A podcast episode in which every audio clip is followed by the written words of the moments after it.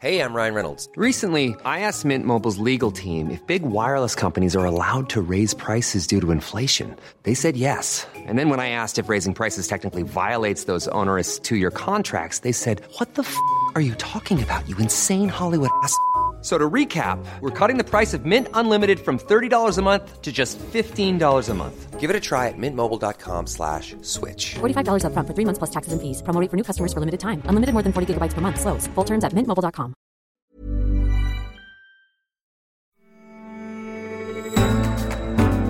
Welcome to The Economist Asks. I'm Anne McElvoy. My guest this week is one of the most influential American authors of the last 30 years. Bret Easton Ellis's career began chronicling the lives of rich young college students returning languorously to their hometown of Los Angeles. In 1991, his controversial novel American Psycho made him a global success, but it also produced accusations from feminists of misogyny. It became a play and a film, and it established that there was nothing off limits for Bret Easton Ellis, an approach that's followed him through four more novels, movie scripts, his own podcast, and a combative presence on social media. This year, for the first time, he's turned to non fiction with White, a series of essays that reflect on his own youth and on the gulf that separates his generation, he's now 55, from that of a younger partner. But White is also a witty howl of rage, a kind of manifesto against what he sees as the many curses of millennial culture.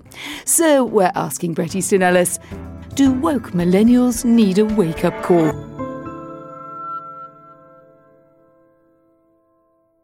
Bret, welcome.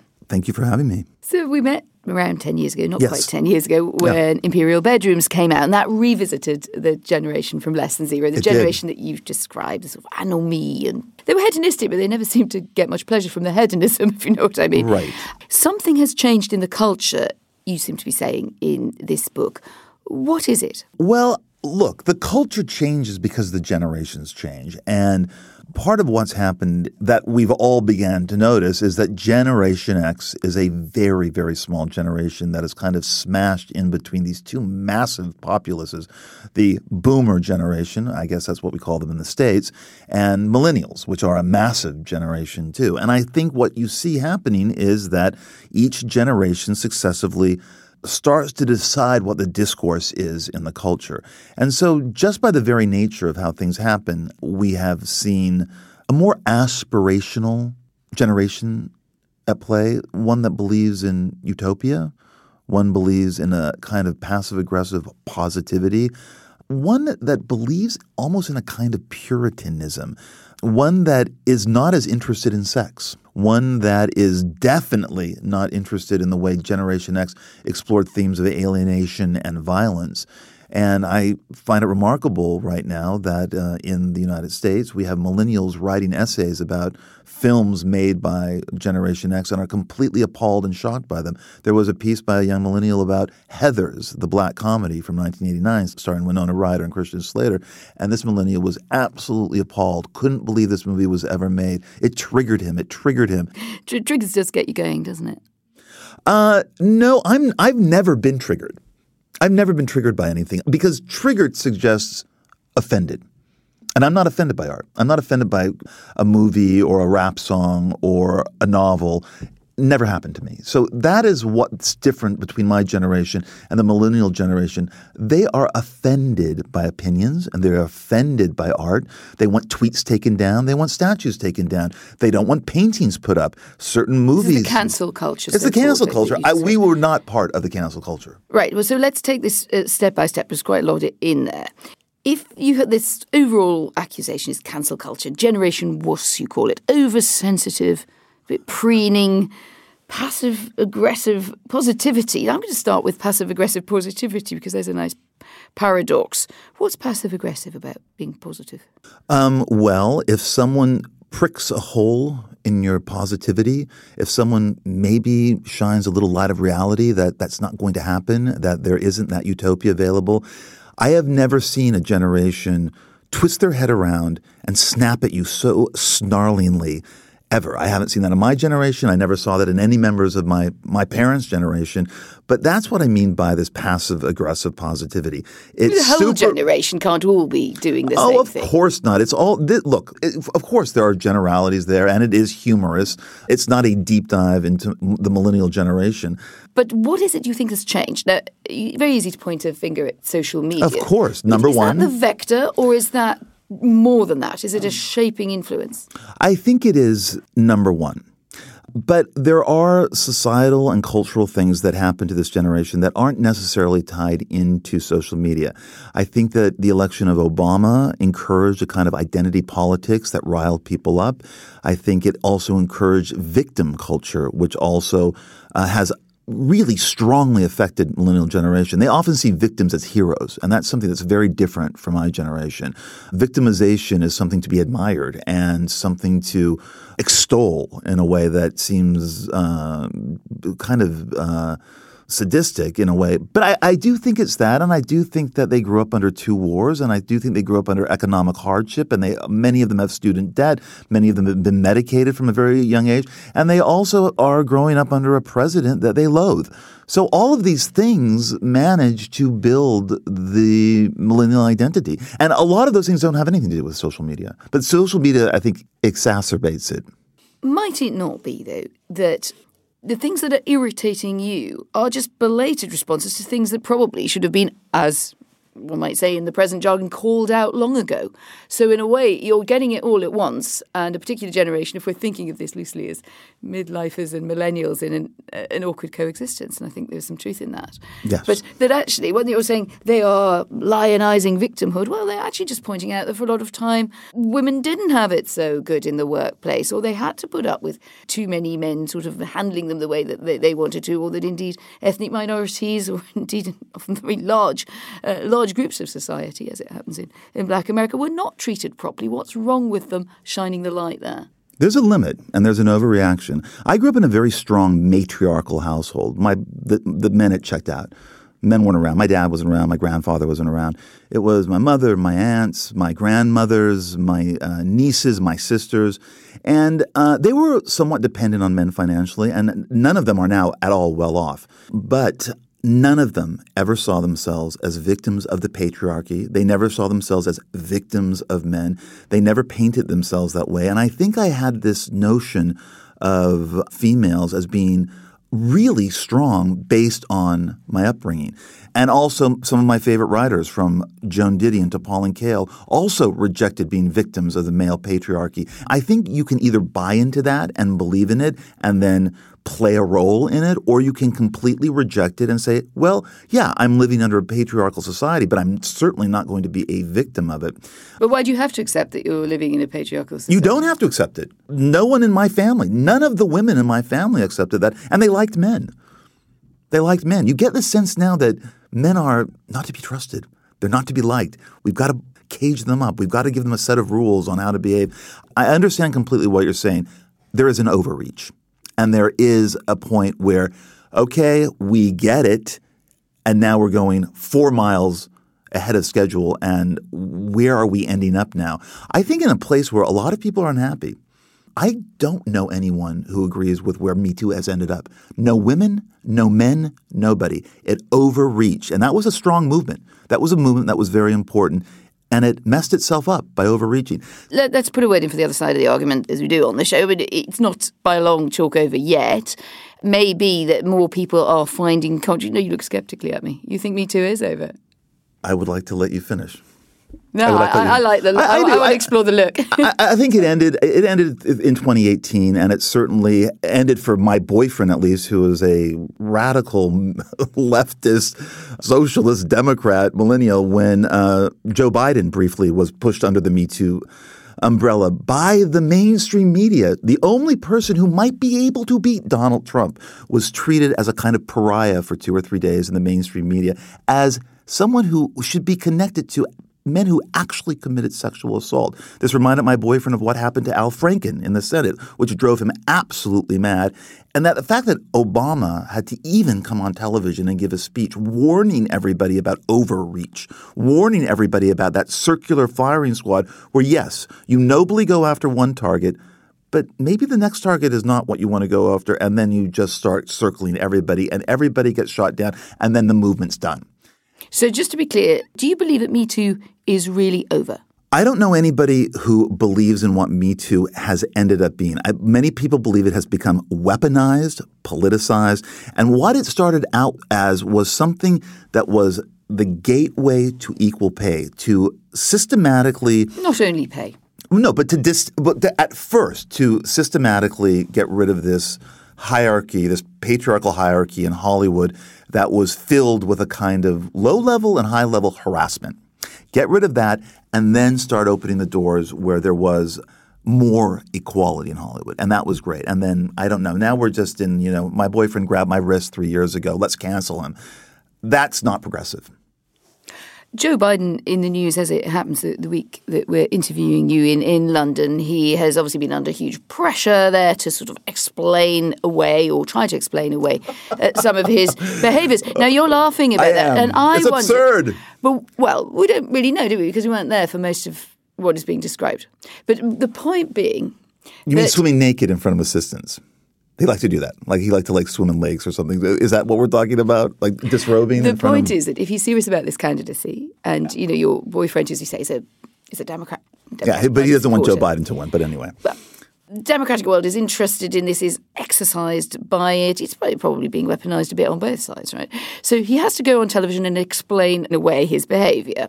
You can see he can't quite work out what he's alleged to have done wrong. I love liberals. I love them. This is hilarious. Where they ended up is why I've moved away from it. This ridiculous behavior that he, the apology tour, the apology tour of every Democrat who's running for president is a riot. They are apologizing for simply everything for having a pet pig, for sniffing a woman's hair. I mean, for putting black men in jail, according to Kamala Harris. I don't know how much longer they're going to keep apologizing before they kind of get the message and realize Donald Trump doesn't apologize for anything and people respond to that. I wish the Democrats would stop apologizing, pull up their big boy bands, and kick Donald Trump in the ass. But they're not doing that. And to see poor Joe Biden make that videotape where he goes, I get it. I was wrong. I was wrong. Wrong about what? I'm more bothered by seeing a series of women tearfully go on mainstream television in America, and it was very upsetting. He was standing right behind me and he was touching my shoulders. Literally, the women in my family would go, Are you effing kidding me? But some women did feel that that was wrong, Oh, right? well, some women uh, do, of course. Right. And they weren't all Generation Wolves either. You're very concerned with the reaction to Donald Trump, someone you've also dealt with in, in fiction, as it turns out, in, in American Psycho. You were ahead of the curve there, weren't you? I didn't know it. So what was your? And there you are. it. You knew, and you knew this hard-edged world of New York, and you channeled it, uh, admittedly through a through a psychopath, but Yes. but it was also about the culture and the money-making culture and the sort of veneration of a sort of bling generation. So when Donald Trump gets elected, you're concerned with the way people have reacted since. But what was your own reaction? Not complete shock. One of the things that I write about in White is that I became interested in politics suddenly because of the 2016 election. I never had been interested in it all. Like the overwhelming majority of Americans, I don't vote. And I have no issues with that. I also, you can't complain about who's president if you don't vote, and I don't. Just simply not interested, think American politics are absurd, the president, whatever, the vice president. The way this campaign was being covered by the media began to fascinate me because what was happening on the ground was not being written about in the mainstream media that I always trusted my whole life. In America, the New York Times or CNN, those are two institutions from the time I was a teenager until recently I trusted.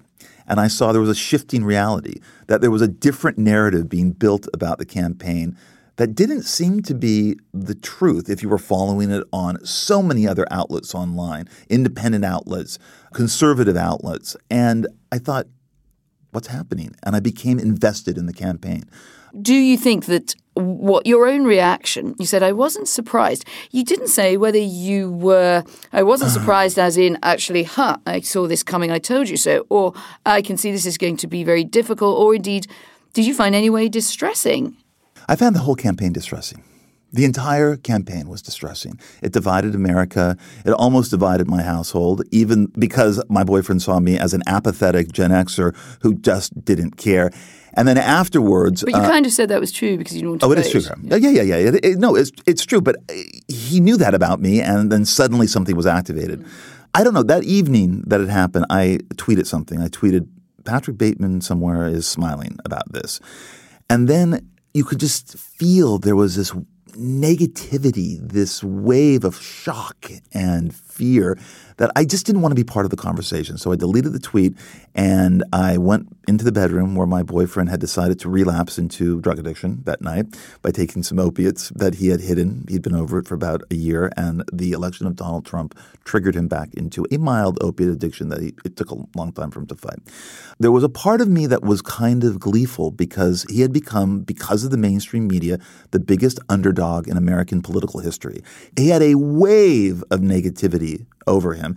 But it, it what it doesn't deal with, it weights things perhaps in a direction that doesn't look at the uglier side of what's in front of you, and that is the way that Donald Trump has spoken about minorities, the way he's spoken about women, the stirring up of, of divisions that may already exist in the society, but a, a sense that he is always kind of weighting the scale against not just outright political enemies, but some groups in the society. Immigrants, Muslims, time to time, women, you know, you name it. Why does that not distress you a bit more? I disagree with that. I don't think he does that. I don't know really what what has he said about women except the grab him by the pussy line on the bus. What has he said so negatively about women? Well, it's pretty negative, isn't it? A hot mic bragging to Billy Bush on a bus, whatever, how many years ago? That's just locker talk. And I know women. Well, the, the anti Hillary Clinton rhetoric, the, the lock her up kind of rhetoric. It's funny. was- Hilarious. Is, is it? I think it's funny. It's just humor. You can't take it that seriously. If you start taking locker up that seriously, then you've lost. You're like, if you're looking at that and you're morally offended and going, how dare his crowd see locker up, then we're out of American life into some other utopia society where that doesn't exist. And I just can't get on board with that. And you also have to remember the women I knew who voted for Trump and the women I knew who voted for Clinton, neither one of them gave a damn about the grab by the pussy thing. None of them did. Most of them said, I grew up with three older brothers. You think that's going to decide why I don't or do vote for Donald Trump? That's been blown up all out of proportion, as has the racist stuff about the Mexicans are all rapists and everything. It's all been blown out of proportion by the left. But that's not and something just to not say that Mexicans are all rapists. It's not something one says. didn't by even say that. It's not a well, yeah, exactly. Let's, mean, he let's didn't even nuance the the quote. But the, the description or has been of a group of immigrants has been particularly prone to criminality. It's not something you say by accident as a politician. This guy's a, No, an that's true. experienced message maker. That's true. And he is. And that's his message. Look, I didn't vote for him. I'm not voting. I'm not agreeing with his policies. I don't agree with a Muslim ban.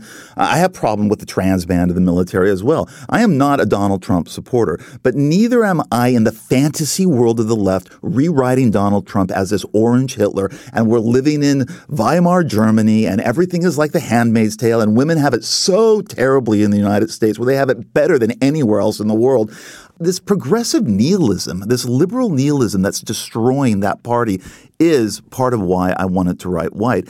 It's actually a side I used to be on.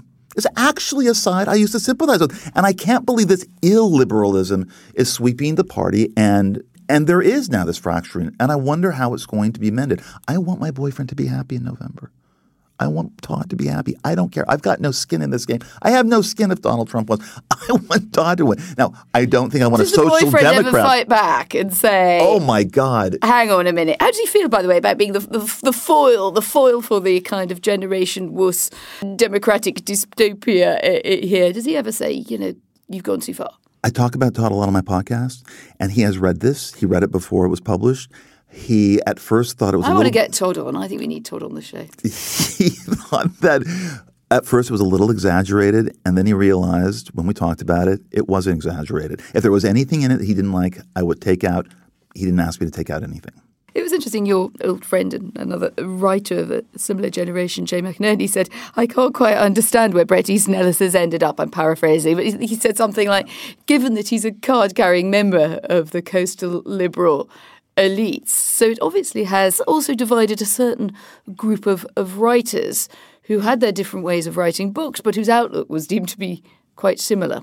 Jay said a lot of this stuff before I had him on my podcast in January, and he's invited me to dinner many times, and we still talk. He locates what's been happening with me, he thinks, goes back to 1990. 1991 with the cancellation of American Psycho and myself, and that there was something that happened to me in that moment that kind of politicized me to move toward this side of the aisle. And he's been saying By this a lot. cancellation, you mean criticism?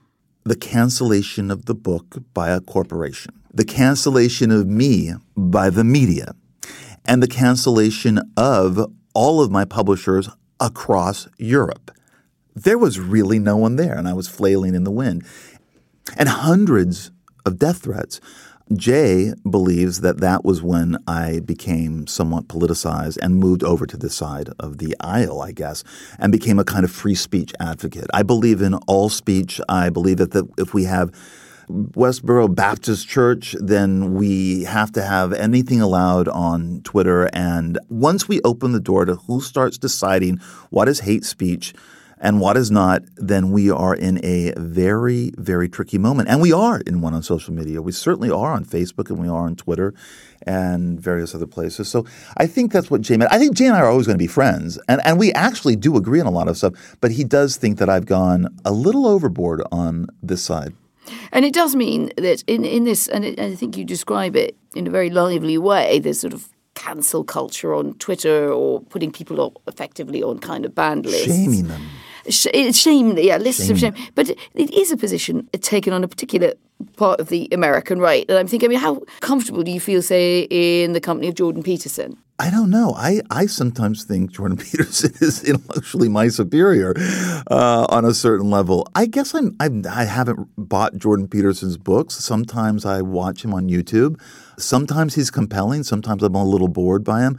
But I understand. I have young millennial friends who love him and go to his talks and buy his book and are really into him. He spoke to people about something. He connected to them about something, and it was that weird thing that happened to him where he wouldn't use the You could say the same. whatever. Okay, what about Steve Bannon? Very compelling person, extremely compelling. I don't think I would necessarily agree with half of what he says, but that's part of life. I mean, I find many people compelling who I don't agree with. I find Stephen Miller compelling. And he might be a bad dude. I don't know. But when I see him go after the press and go after the media, it's kind of a thrill. I'm not sure I want to find out about the secret meetings where he's creating his plans. But I've I, I look, I've but I found Patrick Bateman compelling. I find dark people compelling, and I don't look at life as this aspirational world all full of people who loving each other and everything. Life is more, more complicated than that. Life is Steve Bannon. Life is Stephen Miller. So let's see where you might want to give the poor old millennials the benefit of the doubt, if indeed you do. I do. You do. What I do you do. like about them, by the way? Um, Apart from the boyfriend. um, oh, gee, you just put me on the spot. What do I like about them? Uh, I don't know. I don't know. That's a hard one. What do I like about them? Um, uh, We can give you time. I think you should just run this dead air. I mean, I think you should just run this as is. I mean, I don't know. But anyway, um, next question, please. You've criticised millennials. I, I, I was enjoy- They're enjoying- cute. They're cute. I was going to say, you, you were still thinking about why you like millennials. We should let you answer. Well, look, there is a side of me that does like their youthful optimism. I do like that. I think it's overreaches, as I've said before, but I do like that. And I and one of the things that I do like about my partner is that despite his uh, anxiety, his neediness, uh, his um, bouts of shame, his bounce back time is pretty high.